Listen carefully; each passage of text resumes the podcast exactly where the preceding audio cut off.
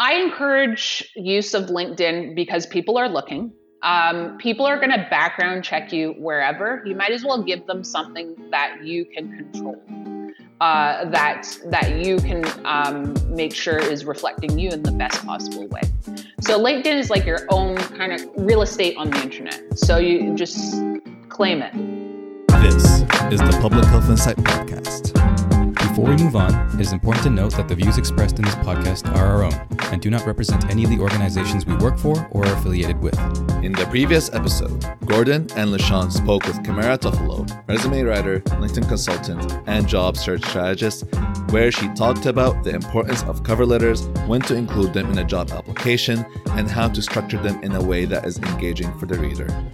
In the final part of the discussion, Kamara remains with us to share some easy strategies you can use to optimize your LinkedIn profile so that you will leave a positive impression in your network and potential future employers. This is where they left off. So, you know, LinkedIn is, I would say, probably uh, one of the more professional uh, social media platforms. And I've heard rumors personally that employers are now, you know, sort of actively investigating your uh, digital footprints uh, if you're a potential candidate being considered. How true is this? Very, very true. Very true. Okay, so you heard that. So the, make sure your profiles are, you know, up to standards. So on that note, that was a very quick answer. Appreciate it.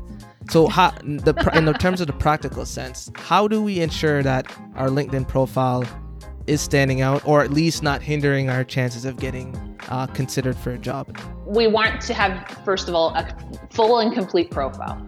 So um, there are certain parts of LinkedIn profiles that you don't need to invest time in, but we wa- really want to focus on a few key areas. Headline, we want to make sure that that is well written and um, not just auto populated by with our current mm. role that doesn't really uh, do us any favors. So mm-hmm. headline, we we want to make sure we have a profile picture. So we definitely what we were talking about resume pictures.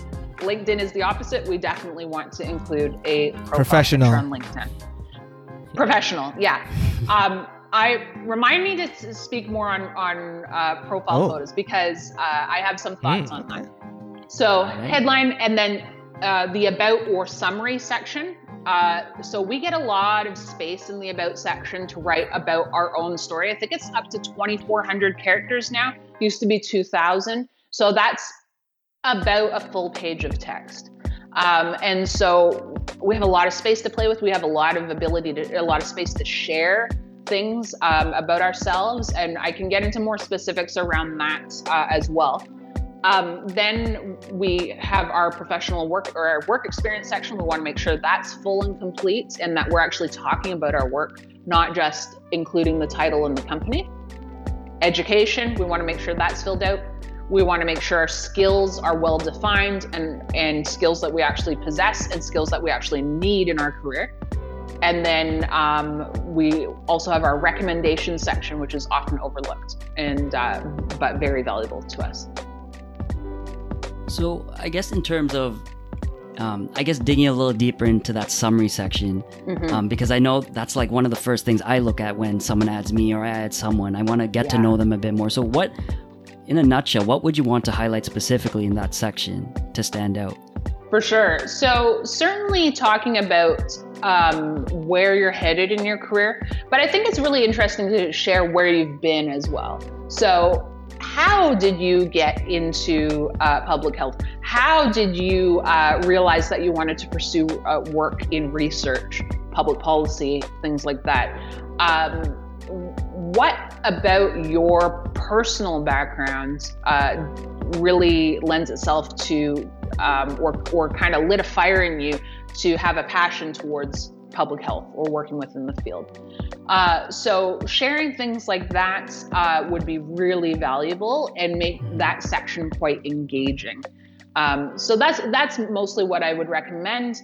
Uh, as we get further along into our careers, we can also pull out a few of our biggest career wins, biggest career highlights, mm-hmm. Uh, and um, yeah, th- there's a lot. There's a lot we can mm-hmm. do with that section because it's free form. Right. Um, so Yeah. Curious, I guess, um, about that the big career wins or career wins. How do you do that in a way without showing off too much or coming off as kind, you know, rubbing people off the wrong way?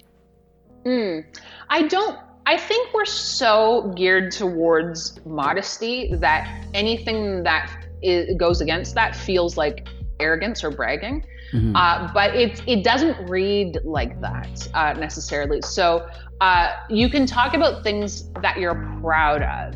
Um, or that you found memorable, um, or that you um, when you reflect on on what you've done in your career, uh, things that stand out to me include it, this, this, this, mm-hmm. um, or um, or like things like in my career, I I really hit my stride when I did this, uh, or uh, you know, a big milestone for me was when I did this because it led to this. Mm-hmm. Uh, there's just a lot of different things that you can share.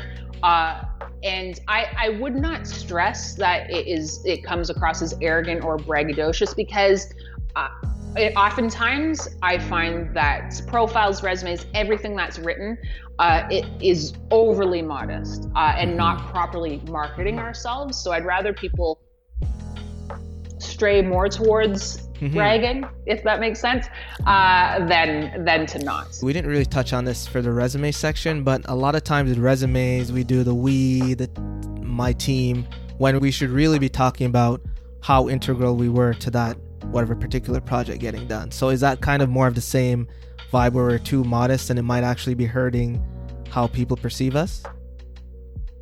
Yeah, we definitely don't want to downplay our contribution. Uh, after all, your resume. In particular, this is important on your resume to not downplay your contribution. On your resume um, and on your LinkedIn, you're marketing yourself. You're not trying to get your colleague a job. You're trying to get you're trying to get yourself a job. Um, you're not trying to build up your employer. You're trying to build up yourself.